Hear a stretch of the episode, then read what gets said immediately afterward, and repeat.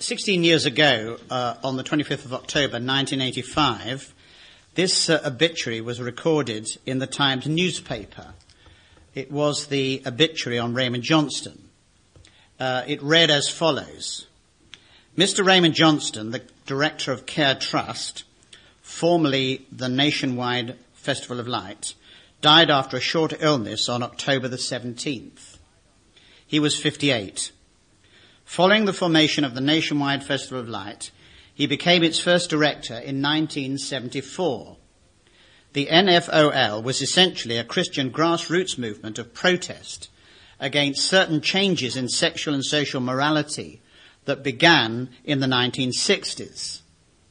As director, he gave intellectual and political weight to a movement that had quiet but considerable influence.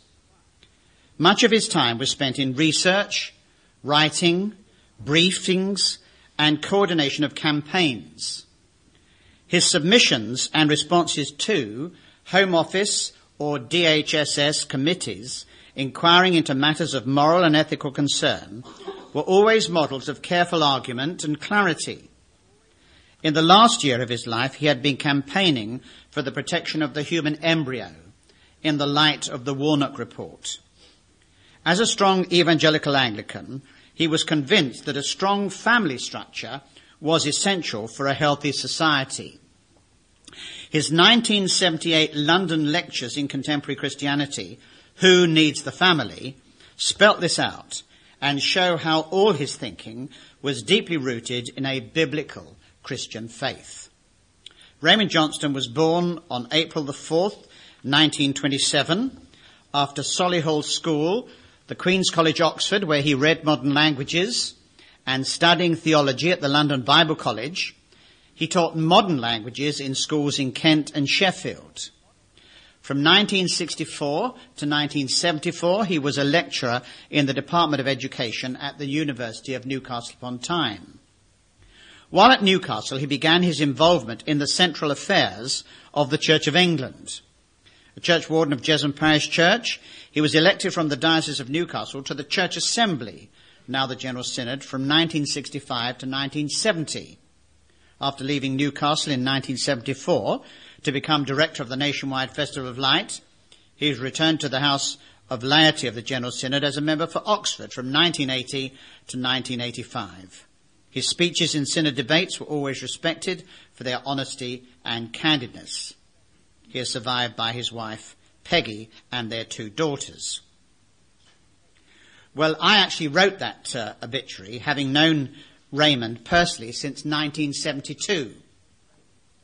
That was when I was interviewed for the post of Vicar of Jesmond. At the time, uh, he was uh, one of the two church wardens of JPC, Jesmond Parish Church.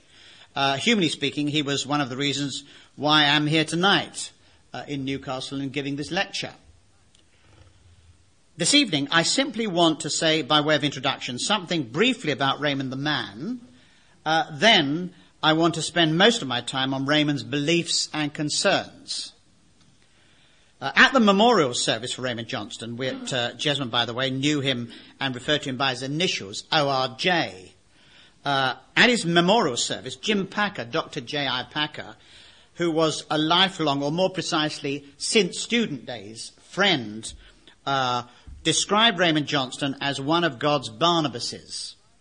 Uh, Dr. Packer was referring to Acts 11, 23, 24, and Barnabas' visit to Antioch, where we read, He, Barnabas, was glad and encouraged them all to remain true to the Lord with all their hearts. He was a good man, full of the Holy Spirit and faith. And Raymond was constantly encouraging people to remain true to the Lord with all their hearts. He was a good man, full of the Holy Spirit and faith. But uh, Raymond was not stuffy. He had a great sense of humor. Uh, in his book, Caring and Campaigning, he wrote, a Christian who has no sense of humor should pray for one. And uh, those who rejoice in such a gift should pray that the Lord will help them to use it to good advantage. Raymond was a man of wide sympathies and interests. Uh, he was a lover of the arts. Uh, in that respect, he was a genuine Christian humanist in the tradition of C.S. Lewis, who he greatly respected. Uh, he loved music. Uh, he was on the board of the Northern Sinfonia and was instrumental in getting Christians into getting Christopher Seaman as uh, the conductor after the departure of Rudolf Schwarz. He loved good painting, good architecture, and good broadcasting. That inevitably made him oppose all that was bad and demeaning in the arts. Indeed, he not only campaigned against pornography, he also opposed some of the monstrosities. For example, dare I say it in this uh, location, tower blocks that came to desecrate our cities in the 60s and 70s. Uh, he helped in my early days at Jesmond with our opposition to the more Philistine aspects of the construction of the Central Motorway East. And Raymond was concerned for the whole person. Uh, he was not just someone who saw people as spiritual uh, and so merely targets for evangelism. No, he was a great scouter. Uh, yes, he used his scouting as an opportunity for Christian witness and teaching, but not in any exploitative way. And it is probably due to Raymond Johnston that scouts and guides and all the other groups, uniformed groups, have continued to this day as effective groups at JPC. Nor must we forget his loyal support of Newcastle United Football Club. There was Raymond on most Saturday afternoons, if there was a home game, exercising his lungs in support of the Toon in the days, of course, of Supermac. We all know Supermac. Dear me. Malcolm MacDonald, rather than of Kevin Keegan or of Alan Shearer. My memories of Raymond's exploits as a fan include an occasion in the early 70s when soccer was beginning to turn nasty in terms of terrorist behaviour. I switched on the early evening TV news to get the final score of, I think, Newcastle at home to Nottingham Forest. What should I see but headline news relating to that very match, for there had been a pitch invasion, something quite unknown in those days. Inevitably there was condemnation of this hooligan behaviour. But who should be filmed in the forefront of the spectators running along the pitch but ORJ, Raymond Johnston. It was hilarious seeing this middle-aged future director of the Nationwide Festival of Night, Light, the champion of discipline in schools, as large as life, running with all the yobs. The truth, of course, was, as I found out when I teased him in church the next day, that fighting had broken out in his stand, so people like himself, sitting or standing near the front, were forced onto the pitch by the physical force of the crowd pressure from behind. Uh, in the same way as he theologized and fairly his love of humour, he sociologized equally fairly uh, his loyalty to Newcastle United. I quote, uh, it is worth, this is what he wrote in one of his works, it is worth remarking how the need for local allegiances, which is denied by the dreary monochrome of so much of our standardized existence in modern bureaucratic industrial society, is today expressed in the colourful world of sport, and particularly of supporters clubs. To be a football fan, for example, may in one sense be part of discovering one's local identity. We all need to know where we belong in space and time. So that's a justification for Saturday afternoon uh, football watching. So much for Raymond the man. I now want to turn to his beliefs and concerns, and I want to draw attention to three aspects of these that I believe are still vital for today. So I have three headings. First, Raymond Johnston was rooted in the Bible and the 16th century reformers. Secondly, Raymond Johnston focused on cultural disintegration. And thirdly, Raymond Johnston called for Christian thinking and action. First, Raymond Johnston was rooted in the Bible and the 16th century reformers. Raymond Johnston came to faith through the ministry of Dick True and the other leaders at the Solihull Crusader class. It was there that he received his basic Christian nurture. That gave Raymond his understanding of the supreme authority of the Bible. Raymond was indeed a biblical Christian. He wanted to know what Jesus and the apostles taught, not what the latest speculations of some eccentric religious guru might be. But Raymond did not just accept the authority of the Bible and leave open how it should be interpreted. No, he believed in the perspicuity of Scripture. You don't need the church or independent human reason to unlock the Bible. Yes, they can help, but the basic content of the Bible is clear enough. That was a fundamental tenet of the Reformation, and Raymond followed that Reformed teaching.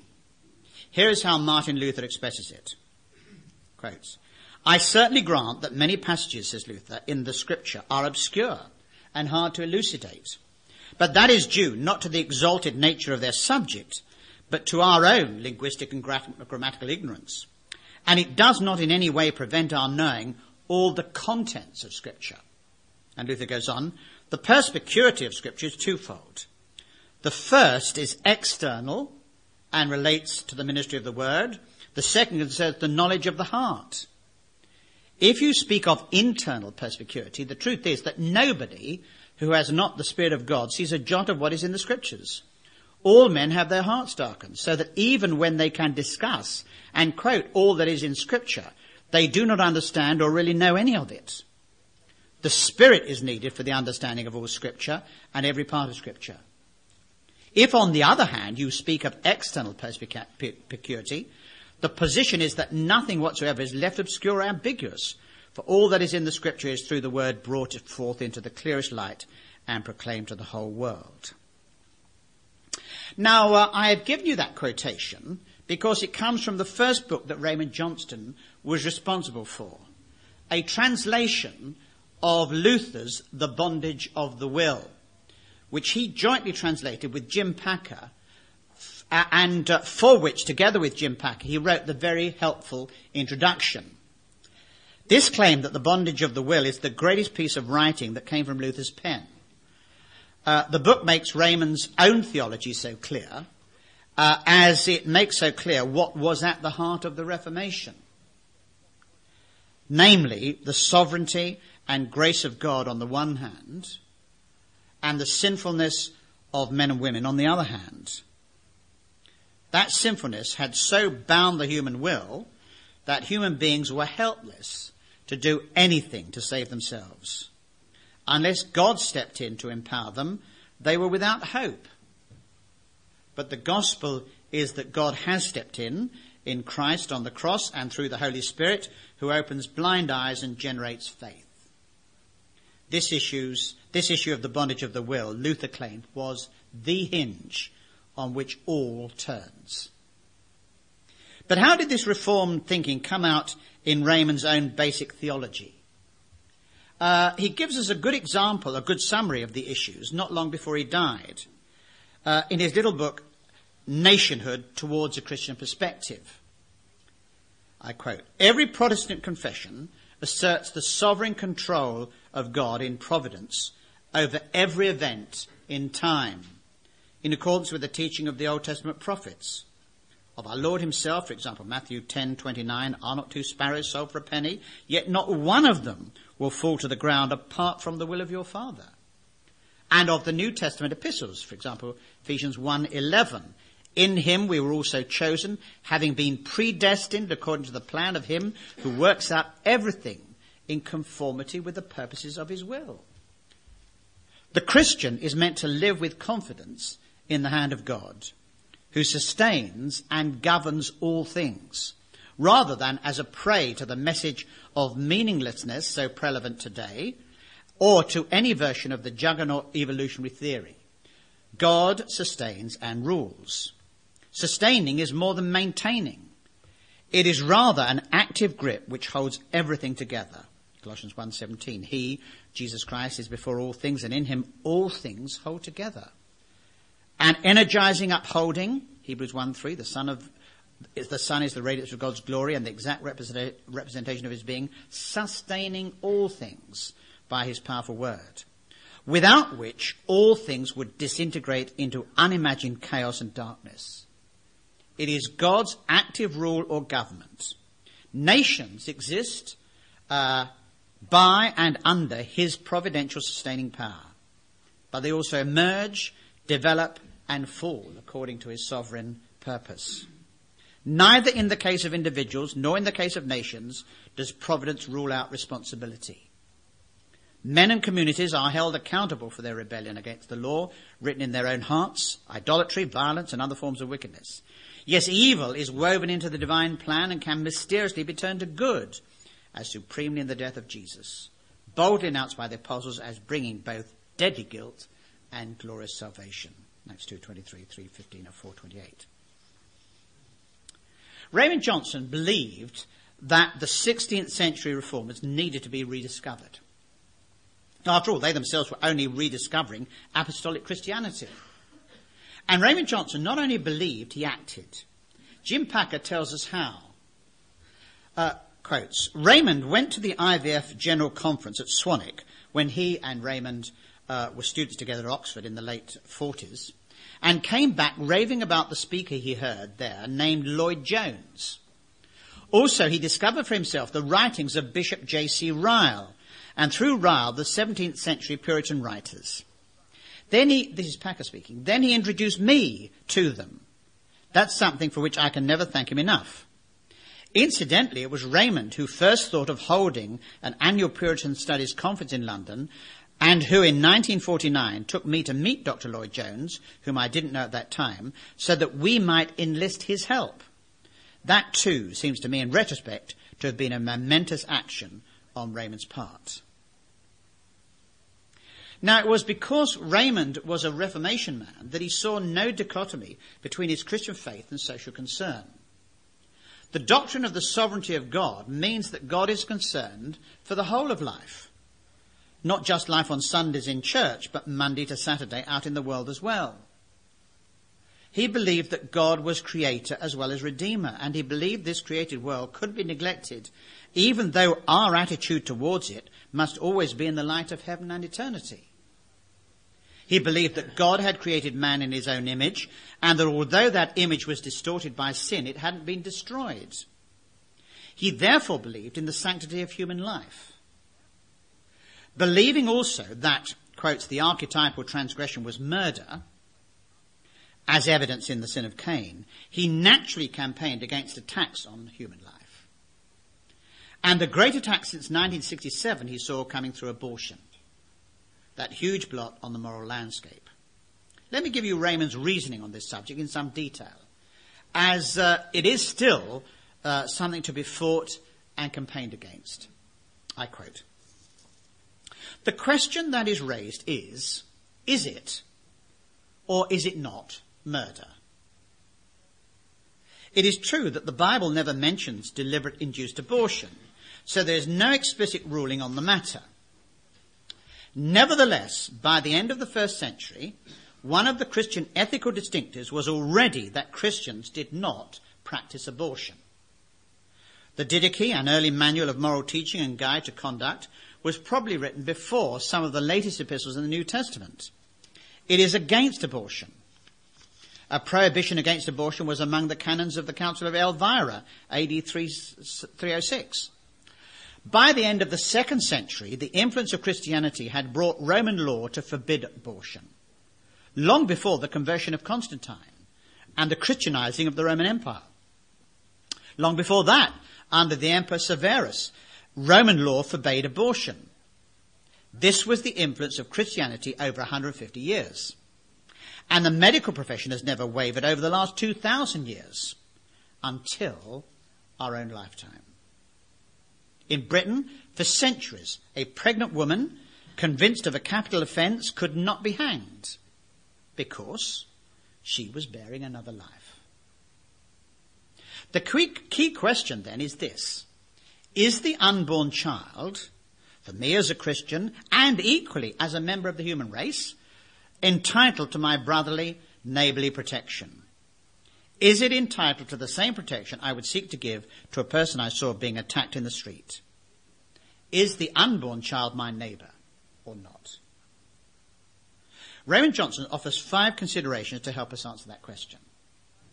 First, ignorance points only one way. If our answer is, I do not know, or if I hold that there must be a point between conception and childbirth when the child becomes worthy of my protection, but that I do not know when that point is, in either of these cases of ignorance, it must follow that we have to protect the child from the moment of conception onwards.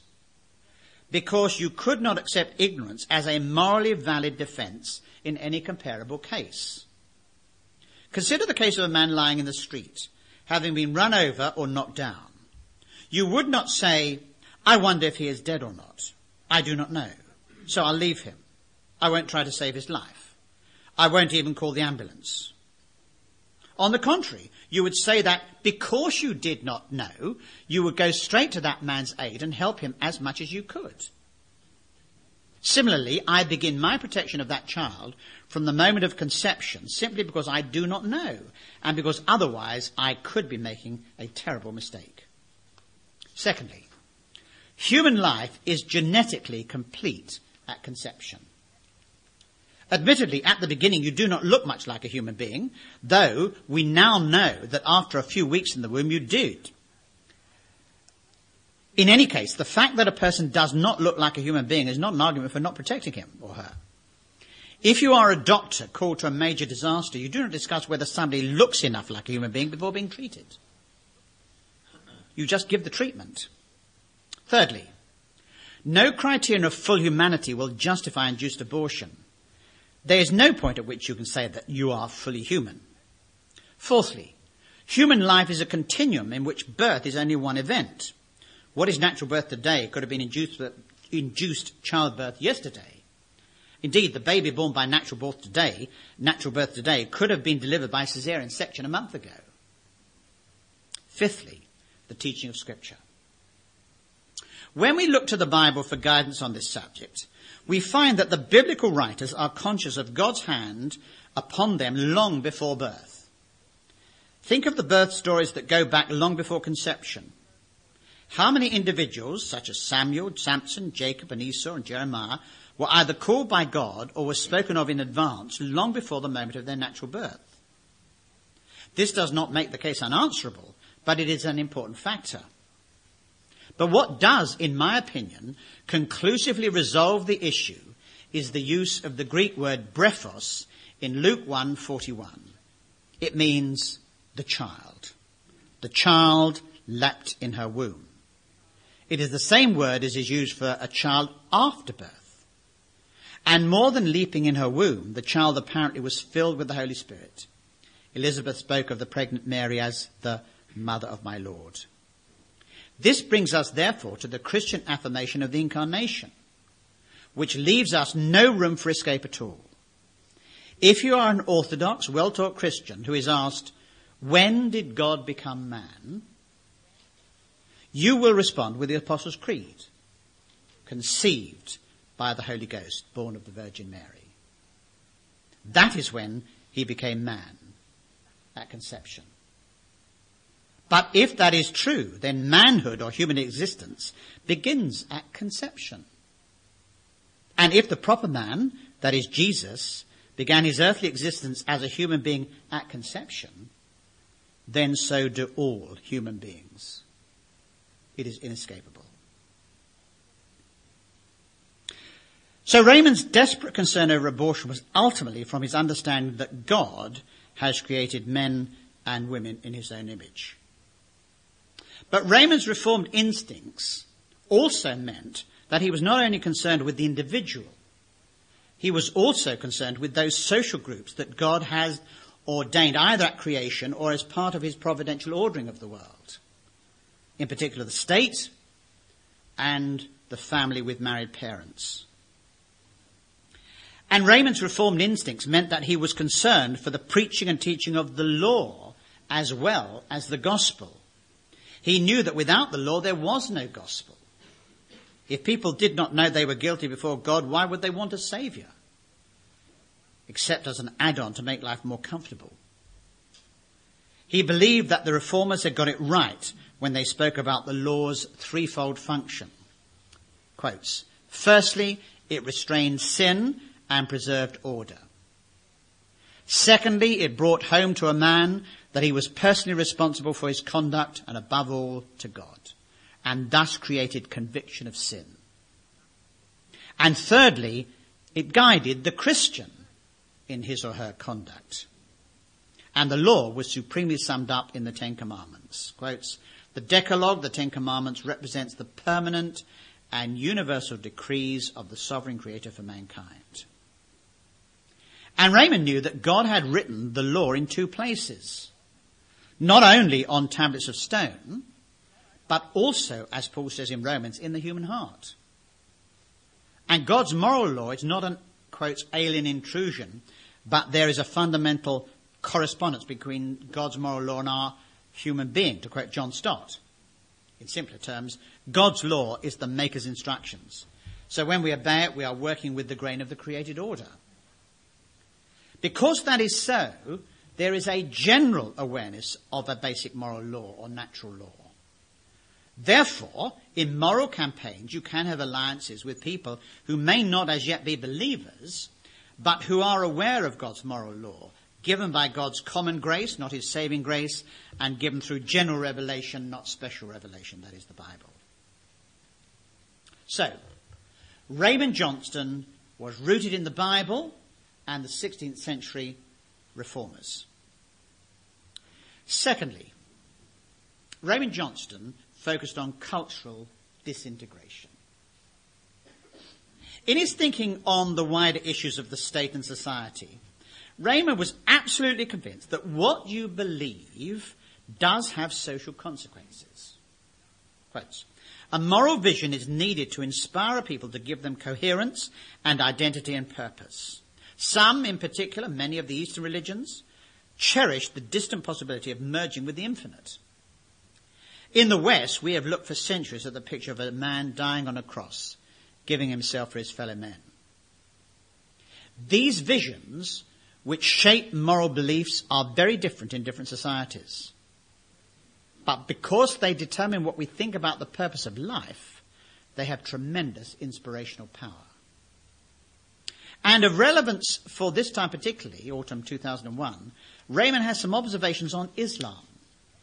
Uh, in his book, Who Needs the Family, he's writing about fatherhood. Uh, he then says this There is a religious skew latent in Judaism itself and fully developed in Islam. This is the blazing, oppressive, dynamic, ultra masculine character of Allah, the one true God to the Muslim. Springing from a Near Eastern and Jewish environment, but rejecting the deity of Christ and the Trinitarian nature of God, the prophet proclaimed a God characterized by a crushing sense of otherness. In contemplating this God, we are overwhelmed by a consciousness of undifferentiated power, which swallows up the truly personal, relational aspect known to Christians when they speak of God as Father.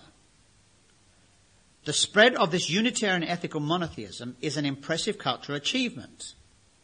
But the 99 attributes and names of Allah do not include love. And the impenetrable unity of the nature of the divine being demands only submission, a fatalistic acceptance of all events, as man bows before the incomprehensible. This dominant theocratic creed can be seen as hypermasculinity projected into the image of God, a new idolatry once more. And it is not surprising, therefore, to find that in countries where Islam's teaching has deeply influenced the laws and conventions, the status of woman is very low. Professor Anderson, indeed, has spoken of the degradation of Muslim womanhood. Nor are we surprised to discover in Islam's teaching the doctrine of the jihad or holy war, another manifestation of religiously sanctioned ultra aggressiveness.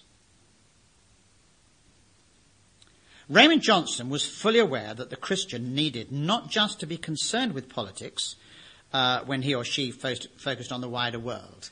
He knew that the public square was bigger than the Parliament square. He saw the vital need to come to terms with the whole issue of culture. But what is culture?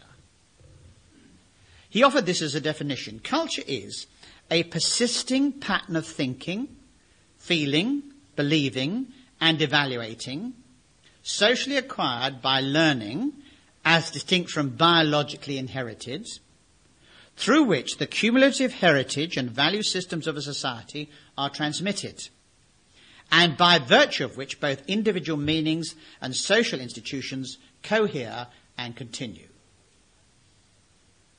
Obviously, then, a culture can be according to God's word, against God's word, neutral, or mixed. And obviously, cultures can be in various states of moral health. Raymond's contention was that we in the West are now living in a collapsing culture.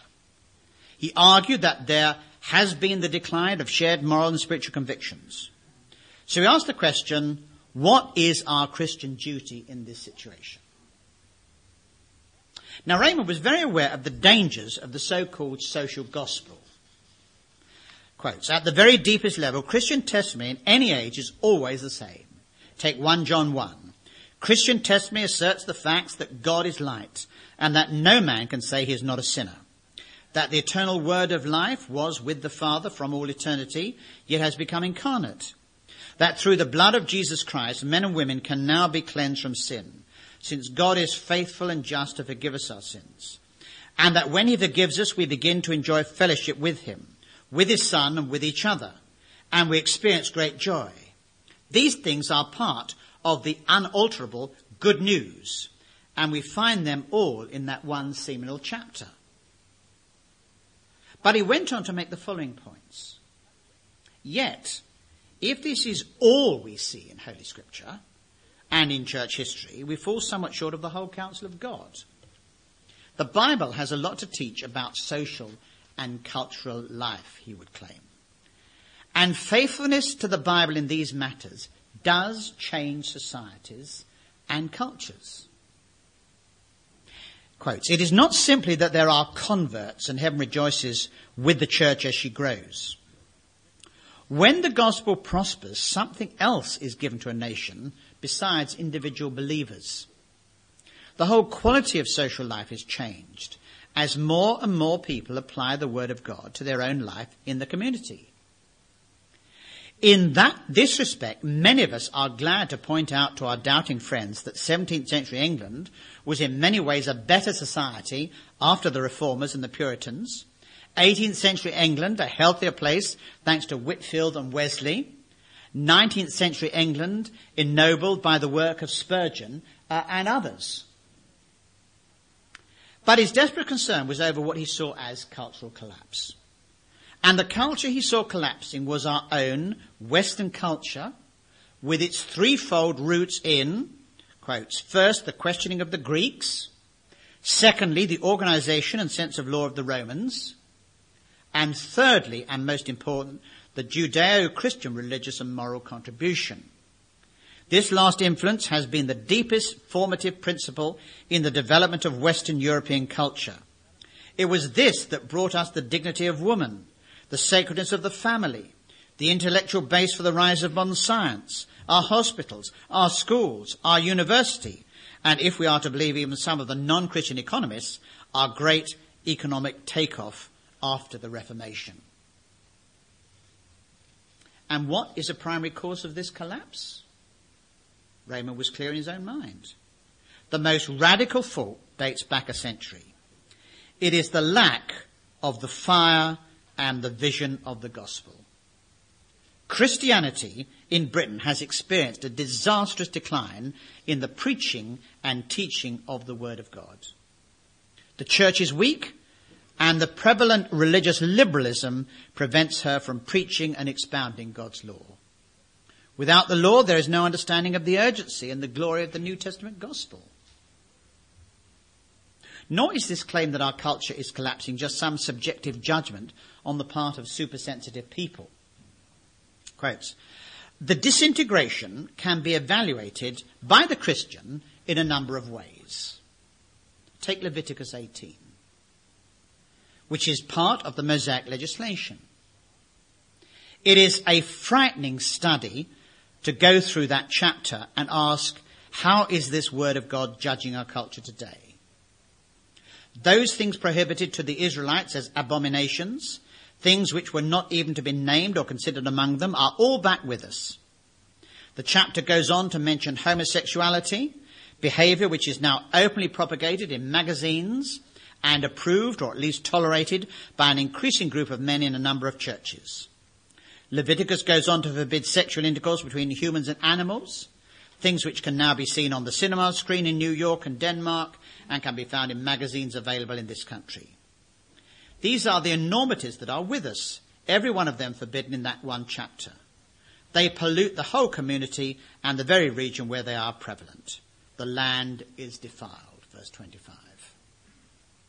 Any man of God with his Bible open will view with the utmost seriousness the 18th and 19th chapters of Genesis, which record the destruction of Sodom. He will also note that the first chapter of the Epistle to the Romans condemns the sin of sodomy in a particular terrifying way. We are not speaking here of tendencies or temptations. What Scripture condemns is the deliberate satisfaction of homosexual desire in forbidden behavior, sodomy. Homosexual indulgence is something which God condemns as the ultimate sign of decadence and degradation in any culture. So, how are we to respond? Thirdly, Raymond Johnston called for thinking and action. Raymond Johnston went back to the sack of Rome as having something to teach us today. I've always been very moved by these words, he says, which I read in a church history book. On the 24th of August, in the year of the city, 1164, and in the year of our Lord Jesus Christ, 410, the Goths, under Alaric, entered and sacked Rome. Quotes, this is Jerome, my voice sticks in my throat, says Jerome, and sobs choke me as I dictate. Jerome, the early church father. The city which took the whole world captive is itself taken. Jerome uttered the sensations of all, both Christian and heathen. There has been no such shock to Europe since. Well, that's a quotation, says Raymond Johnston, from Charles Williams in The Descent of the Dove. We do well to remember that the last sentence was written in 1939 before we opened the doors to Belsen, Dachau and Buchenwald.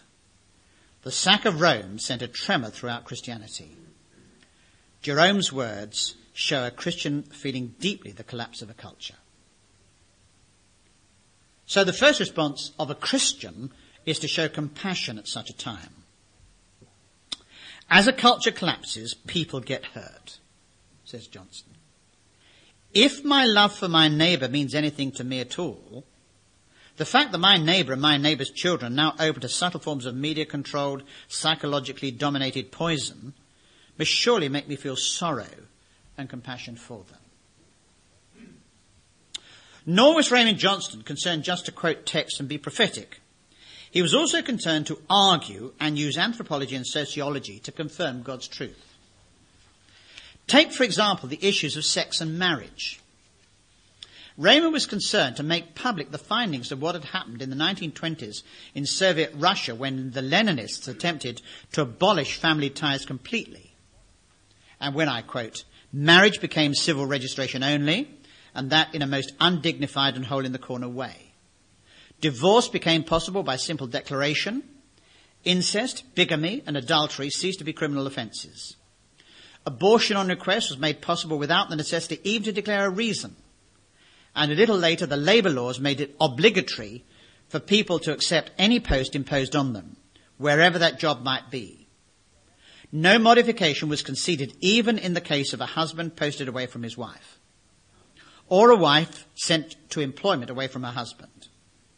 As a result of these policies, family ties were weaker by 1930. But other effects were also noted.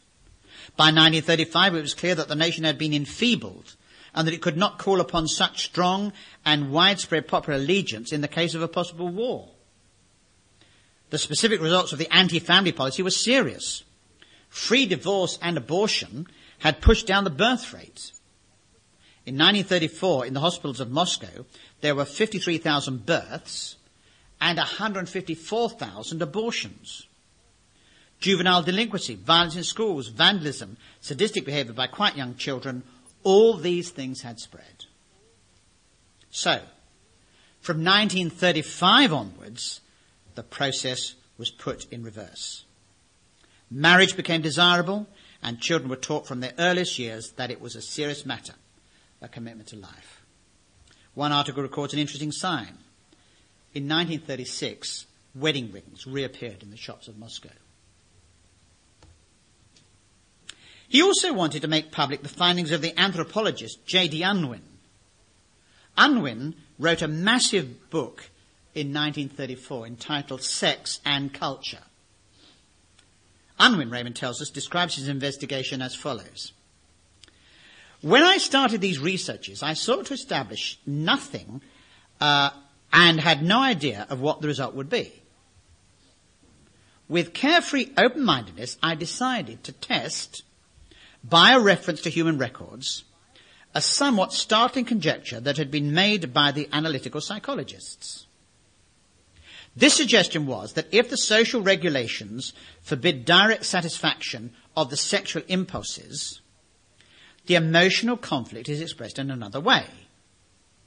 And that what we call, quotes, civilization has always been built up by compulsory sacrifices in the gratification of innate desires. Unwin selected only societies for which sufficient evidence could be found. A, of sexual regulation, and B, of what he calls cultural energy. This latter he defined as a process perceived as tending towards questioning, exploring, and conquering.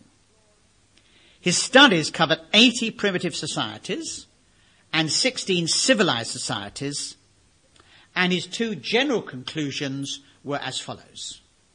One, the cultural condition of any society in any geographical environment is conditioned by its past and present methods of regulating the relations between the sexes. Two, no society can display productive social energy unless a new generation inherits a social system under which sexual opportunity is reduced to a minimum.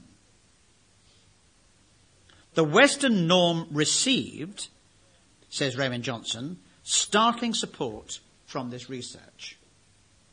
The greatest energy, Unwin comments, has been displayed only by those societies which have reduced their sexual opportunity to a minimum by the adoption of absolute monogamy. Unwin concluded that the evidence pointed towards a choice. Either cultural energy and achievement or sexual license. It is impossible for any society to enjoy both for more than one generation. Aldous Huxley examined Unwin's evidence in his book Ends and Means, in 1965, as did Dave, Dr. David Mace, and both found his evidence compelling. The way in which Unwin's work has been almost completely ignored by both scholars and popular writers sometimes seems pos- positively sinister. So concludes Raymond Johnston. Now, in responding to the problems relating to cultural and social life, he knew that he had to fight not only opponents in the world, but also opponents in the church who were wrongly pietistic. But Raymond Johnston was adamant. Jesus prayed not that his disciples would be taken out of the world, but that they would be protected from the evil one. John 17 verse 15. So we must avoid what he called Christian insulation. The desire to be a hermit, he writes, or to enter the monastery is not one which belongs solely to the Roman tradition. Indeed, Raymond's biblical heroes were Joseph and Daniel, men who remained faithful while at the heart of public life. We need therefore to revive the concept of Christian citizenship, which he claimed has almost died over the last hundred years. Quotes, it was there in Victorian England, particularly towards the beginning of the century. Yet, in the second half of the 19th century, it gradually died. It must be revived. Here as an urgent teaching ministry for today, if ever there was one. We can approach this on the lowest level possible. First, that of sheer opportunity. We live in a democracy, which means that every man's and woman's voice counts. We have a vote locally and a vote nationally. We can write letters which have a chance of being printed. We can make ourselves heard in all sorts of ways. Are we not under a clear obligation to participate and to use our voice for the standards which we know God has revealed? His argument was simple. If God is concerned with guiding nations, so must we be. If God has made us stewards of the created order, we must exercise that stewardship. If God has revealed to his people the truth about social righteousness, they must pass that revelation on. If they are to be the salt and light of the world, so be it. And he wrote this. We are commanded by the apostle Paul, as we heard in our reading tonight, to pray for good government. 1 Timothy 1, 2 and 4 to 4. How could we conceive that God would ask all his people to pray for something and then respond by saying that of course the answer can only come through the ungodly? No, Christian people are to think and then be active. First, they are to use the word of God to identify evil. Secondly, they are to try to understand the times and channels by which evil is spread. So we ask ourselves, how is Satan active? How is he getting his grip, uh, this grip on our culture, splintering, fragmenting and poisoning it? The press, books and magazines, films and theatre, radio and TV, the media are paramount. Then at a deeper level, we need to study the attacks upon institutions, the family, school and the legal system. All these have been deeply penetrated by satanic forces in the last two or three decades. Thirdly, we are never to reject alliances. Where there are other Christians, even where there are non-Christians, who on a specific issue will denounce and manifest evil and determine to fight it, there we have a platform on which others may make common cause with us. As unashamed Christians, we make no apology for our reasons in what we're doing. We tell the others, any audience we address or any group we organize, that we are in this fight because we are the servants of the Lord Jesus Christ. We confess that the law of God, our loving Father, forbids these things. We know that they will only bring cruelty, suffering and chaos. We make no bones about our allegiance, for we are men under authority. Yet at the same time we can say to others, if you will join with us to fight, this we welcome you. Fourthly, as we have seen, they are to get to grips with the intellectual debate. Fifthly, they are to realize that there is this spiritual battle going on. So there must be prayer. And sixthly, they are to strengthen the things that remain. It is possible that our culture may collapse as did the culture of Rome. We know that the church of Jesus Christ will still persist because we have his promise that the gates of hell cannot prevail against it. Matthew 16:18. But meanwhile, it is our responsibility to arrest the decay wherever we can. To fight the pollution that is at present being publicly disseminated into the families of our land, and particularly to our children. Not everyone can do everything, and some people can do nothing but pray, which may well turn out to be the most important ministry of all. But many, many more could be doing far more than they are doing. The root cause of the moral decline and cultural disintegration of Britain is undoubtedly to be found in the failure of the professing churches to testify to the goodness and severity of God.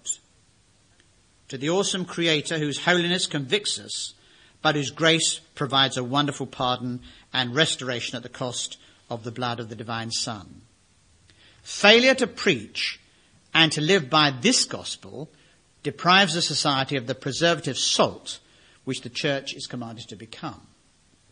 Yet, there is a mute rebuke to many of those who have remained faithful to the apostolic faith of the New Testament. It lies in our Lord's best known parable. The Orthodox were so concerned with their religious tasks that they passed by on the other side. While the heretic was the man who saw the wounded traveller and had compassion, went to him and bound up his wounds, pouring in oil and wine, and set him on his beasts, and brought him to an inn, and took care of him. Two things angered Raymond Johnston. First, the false teaching of heretics. And secondly, the passivity of the faithful. So following Raymond Johnston, in God's strength, let us seek to be faithful and then to be active and not passive.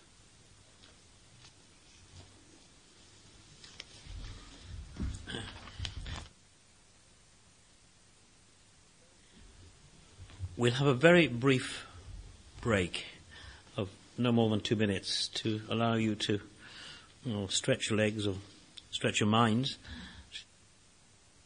Resume our seats and now is the opportunity to, uh, uh, you don't have to ask a question, you can make a comment or say whatever you want to say.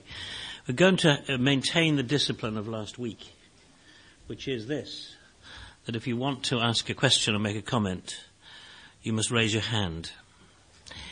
Uh, and then when your hand is raised, and I indicate to Mr. Dobson here, we will have a microphone, which he will bring round. Uh, don't feel a sense of shock if it doesn't boom. It just speak naturally and normally into the microphone, but please don't touch it because it is live. So just keep your hands off it and speak into it just in a normal way, please. And the reason we're doing this is for the first time, I think, uh, and we're first at everything, that we're going to record clearly both the question, the comment, and the answer. So I hope you will be disciplined people, as all Christians must be. So, would anyone like to raise their hand and say anything that they'd like to say? And don't be shy about that. It's always the first who's, uh, or I'd call on someone if, if they don't raise their hand. Lady over here.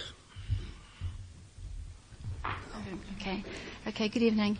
Um, I wasn't quite clear on the relationship between culture and religion in regards to what uh, Mr. Johnston was writing about.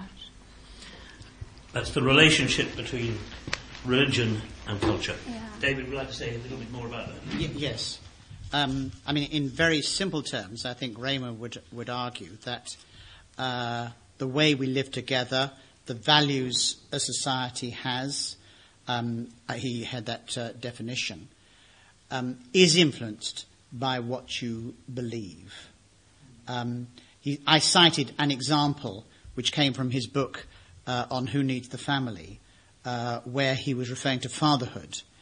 And um, he was arguing that the way women were treated, for example, in Muslim countries, was directly related to what people believed, uh, and that was influenced for Muslims by the Quran, the teaching of the Quran. And he would say the reason why women are respected in a different way in our culture, which has been influenced uh, in the past, at any rate, by Christian belief, has come about because of those Christian beliefs, which you get from the Bible.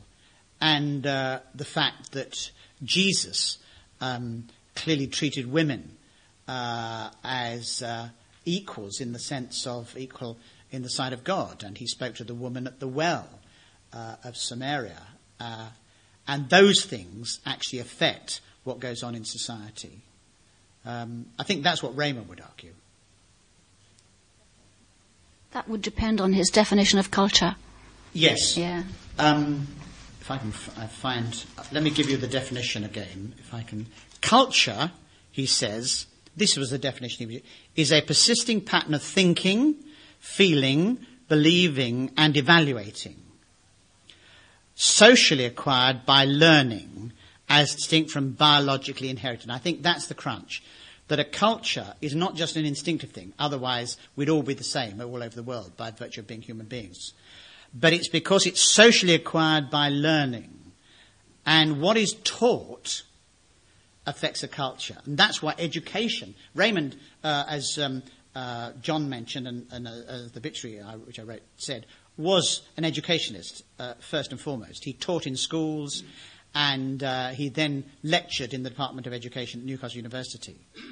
And um, that's why he was so concerned with schools, because he saw that what was being taught to the children by one generation ended up with behaviors in another generation. So, you know, if you have a generation which happened in the 60s, when he was very much involved in these things, where children were not uh, basically, quote, disciplined, there was a, um, a greater, uh, sa- well, there was a saying that, um, or, or a belief that children should just express themselves. That was the primary value.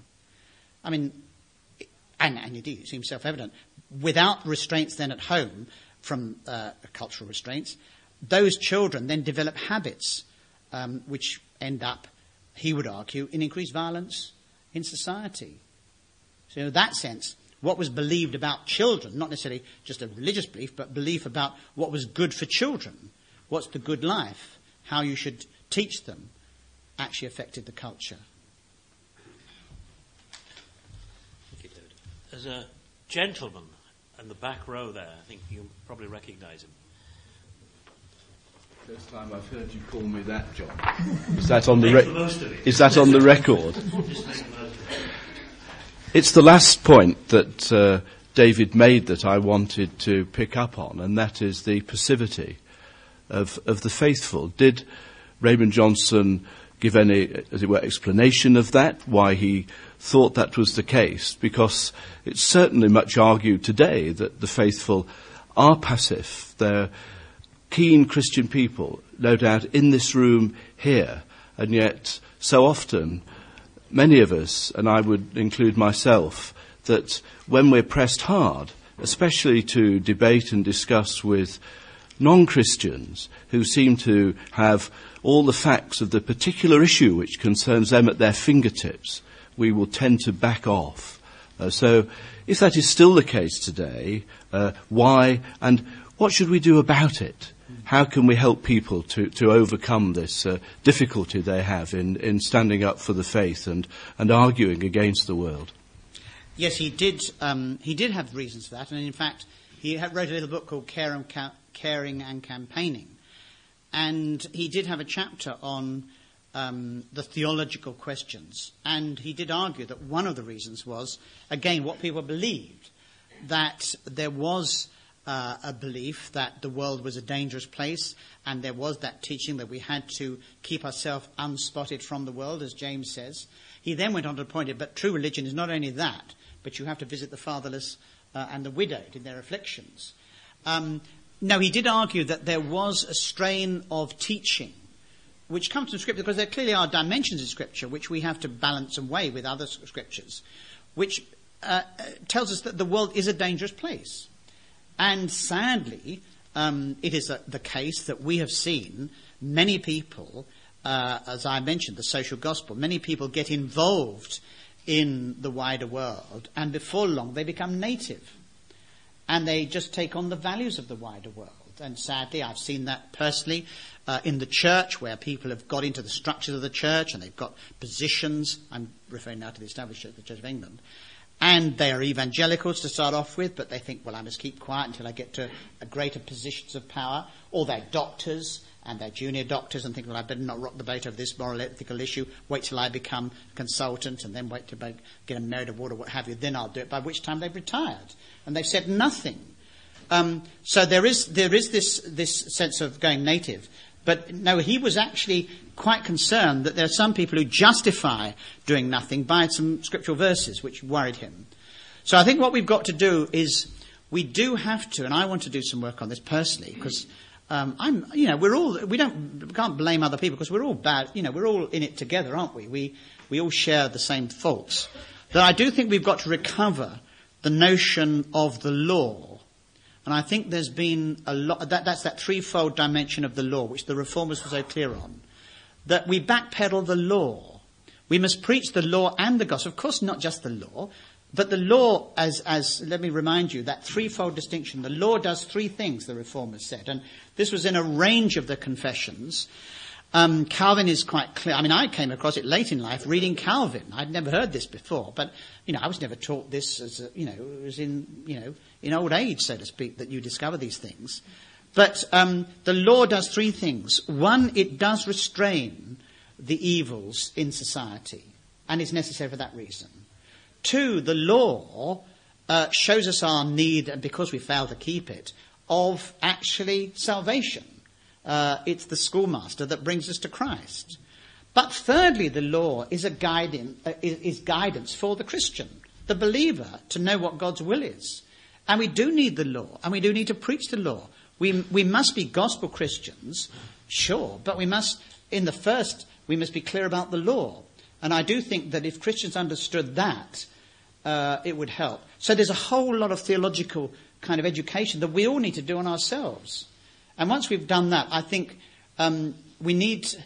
I think it's. I. I mean, I've been very fortunate. Um, I mean, I've kept, you know, having people like Raymond Johnston around and John Byrne, it keeps you sound, doesn't it? I mean, you know, you're a bit frightened as to, frightened what you say, you know. And, uh, but I mean, people like Raymond Johnston, who uh, was an interesting man, I mean, the more you, you know people, and, and when you see people doing things, it's much easier for you to do it. Do you know what I mean? That it's examples. What we need are examples. And, and what we need all over the place is just into, not, not people who are daft. We don't, we're not talking about people abnormal. We're just people being true to themselves and normal. I mean, I didn't hear this, but um, uh, someone, well, John, no, I don't know, no, it was uh, two of my colleagues at the church heard it on, um, was it Thursday of last week? I, and I'm just telling you what I remember from what they said. It was regard to clarity of expression. And I mean, we, we need to be challenged by the Muslims in the same way as we need to be challenged by the Mormons in the way they evangelize. But the Muslims, uh, I think it was the president, some of you would have heard it on the Today program, the president of, or was he prime minister of Malaysia, was quizzed by the interviewer as to why, I forget the man's name, his number two, the deputy, had been demoted or, or he's been sidelined, hasn't he? And um, uh, he said to him, Why have you done that? And he said, Because he's a homosexual, and actively so, or with that effect. And this totally dumbfounded the presenter. And he said, Oh, isn't it because, you know, he's undermining your power base? He says, No, the Quran says that's immoral, and we don't have active homosexuals. Full stop. And this was sort of, you know, a deafening silence, wasn't there, that, that followed. And, I mean, it's quite interesting. You, you, if you hear that, it then encourages other people to say it's perfectly legitimate to say moral matters are important politically. And if we heard a bit more of that, then it would encourage people. No, we don't want, as, as Raymond was saying, and as we all say, we all sin. And uh, all, all, all, sorts of sins, heterosexual sins are just as bad in the sight of God. Greed's bad. But what is going on now is a glorification of sin. You know, if you've got a bishop saying, I think greed is wonderful, I hope we would all be, um, you know, up in arms. But why, you know, should that be so different from a bishop saying, I think homosexuality is wonderful? Give them time. Yes, I know. However, I, I, think examples, uh, teaching first is what we need to recover a sort of theology of these things. And secondly, we want examples. And as people stand up for the truth in sensible, sane ways, that encourages other people to do the same. Thank you. I'm trying to be fair. I, I can see people urging. Um, okay, uh, that's fine. Frank, were you. Mr. Nags at the back there, I think. David left out a significant um, part of, on the introduction about his um, involvement with Raymond Johnston on General Synod. David himself was on General Synod Standing Committee and earnestly contending for the faith there. Um, I'll try to make it into a question, does the Minister agree that? But uh, a little bit more biography. In 1985 is when David, uh, when uh, David was restanding for General Synod. Uh, Raymond Johnston also uh, was putting himself up for election again for General Synod, and as you said, um, uh, he died very quickly. But during the summer, he was part of a major um, thrust to get more lay people elected to general synod. A practical campaign was being waged, and there were three lay people, and that's about the number of conservative evangelicals that you could muster on general synod at that time. There was Raymond Johnston, Hugh Craig, and V.J. Menon. And they had the vision of increasing it substantially. And that particular year, it uh, multiplied uh, tenfold. 30 uh, conservative evangelicals got elected, and um, uh, subsequently more still in 1995. I don't think we've gone native, but I'd like you to sort of say at what point, after earnestly contending for the faith, for against homosexuality, against bishops of Durham that don't believe in the bodily resurrection, at what point do we jump and say, come out from amongst them and be separate and touch not the unclean thing? Where would David where, where would Raymond have uh, jumped? Uh, I, I mean, I, I, well, I'll just give you my answer rather than Raymond's because I don't know what, but I hope he would have said, that um, uh, my position is that uh, if um, you are still able to preach the gospel, um, you actually take very firm action, very uncompromising action, such that the gospel is clear and the ethics are clear and the morals are clear. But um, institutionally, you don't jump. You wait till you're pushed. Um, I see no reason, uh, and this is a, a, a kind of uh, an intra church uh, issue. It's like with establishment. Um, I mean, if the country wants there to be a, privilege, uh, the privileging of Christianity, it's not for me to say we don't want it to be privileged. Praise God if people say we would like prayers in Parliament. Um, uh, now, uh, I think m- much of it depends on other people. Uh, and I have to say, my own view is that a number of people who do jump ship um, jump ship before they've made, sometimes I feel, uh, an inadequate amount of noise. Because if you make it quite clear, and it's publicly clear that you think certain things are totally wrong, then the public, which is what your main concern is, who don't are not believers, have no confusion about the matter. They know where you stand. Like, dare I say it, the Church of England. I mean, most people know that uh, our church, um, certainly myself uh, and the, the, the staff, you know, think homosexual sex is a wrong thing. The mere fact that others in the Church of England um, may disagree, there's no confusion. Thinking we think that is quite off off limits. Now, as long as that's the case, uh, I have no problem. But if we hadn't made a big fuss, then in one sense, you know, you would feel contaminated. So uh, I think, I, and I have to say, knowing Raymond, I mean, he was quite a fighter. I mean, I think Raymond would have probably taken that line. I think he would. I hope he would. Have. There's a question over here from a gentleman you probably recognise.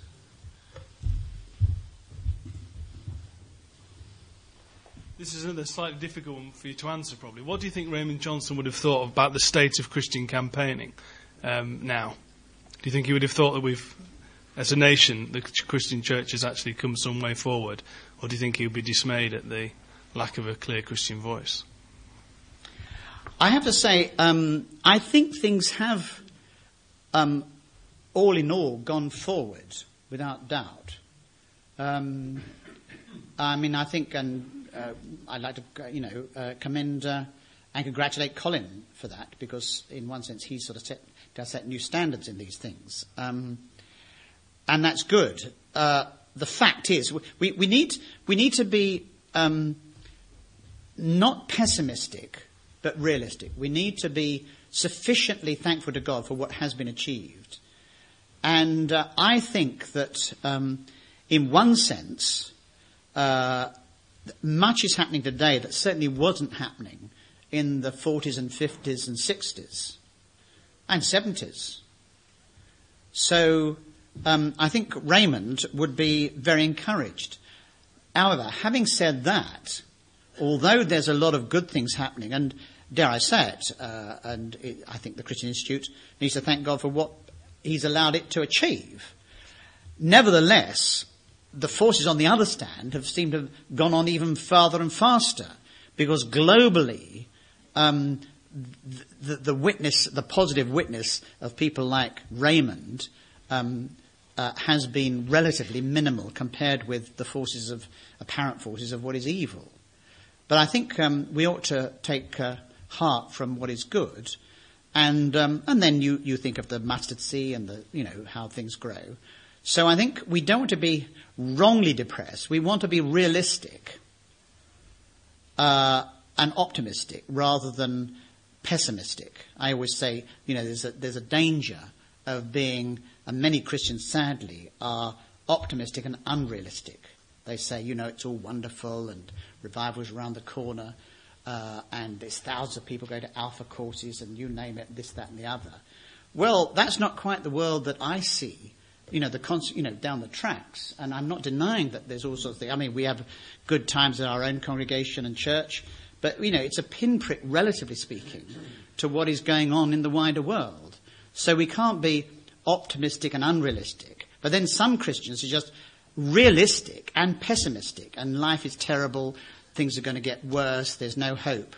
Whereas, um, I mean, God has called us, uh, this little constituency, and, you know, for myself, I've, you know, have stayed here at Newcastle because I, I feel God has called me to. And I thank God for the bits and pieces that one's involved in where we do see encouragement. So I think we ought to be encouraged by the Christian Institute.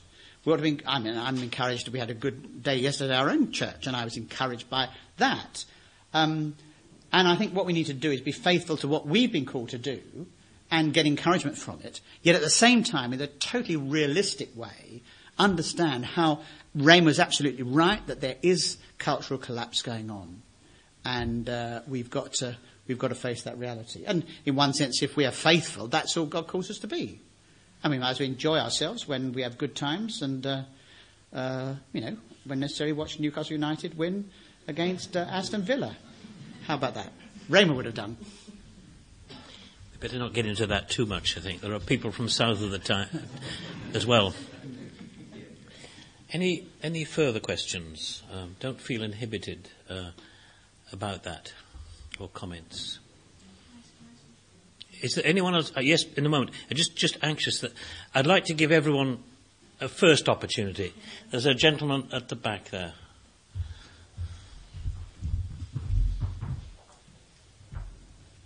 I'm just trying to reconcile, reconcile uh, something in my mind, really. It's, uh, it's uh, how we go about this uh, sort of cultural engagement. Um, and uh, so far, I've sort of got, a, got the impression that battle and military Im- imagery is quite, quite significant. And, and I'm just thinking of, uh, say, Paul when he goes to the Areopagus in, in, in Greece. And he, doesn't, he doesn't go along to attack. he's, he's, he's trying to understand their culture. He's, he's tried to read their poetry. He's picking out sort of obscure poets and stuff and reading it to them. And he's going and he's really giving them something like the Apostles' Creed, uh, and not straight away sort of making attack, uh, an attack. So what I'm trying to what I'm trying to get at is when are we in a battlefield and when are we in a, in a missionary field? Um, like like when we when we send missionaries to another culture, we try and understand their culture. We try and get onto them so that we can sort of so, so that we can sort of reach them and somehow we have a, maybe a problem of trying to accept that our culture is dead. Uh, it's it's no longer a Christian nation. We're really in a missionary situation. Let, us try and uh, let's try. Well, I'm really saying, I'm really wondering where the church gets involved in this because this is really a church situation. You know, uh, is it is it going to sort of attack or is it going to sort of in a, in a military way, or is it going to sort of go in and be persuasive uh, uh, with means of grace? I guess. I mean, where do those two things fit in? Yes, I mean, I think there's two two issues there. One is a question of um, analysis, and the other question of uh, tactics. I mean, Paul would have argued when he went to Athens that he was in the middle of a spiritual battle, that there were forces of evil all around him, and uh, he knew that he wasn't wrestling against flesh and blood, but against principalities and powers, and in Athens of all places.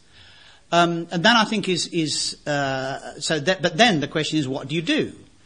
Um, well, uh, you, you realize there is an attack. And uh, when you've got a campaign on, like Clause 28, that is a clear attack.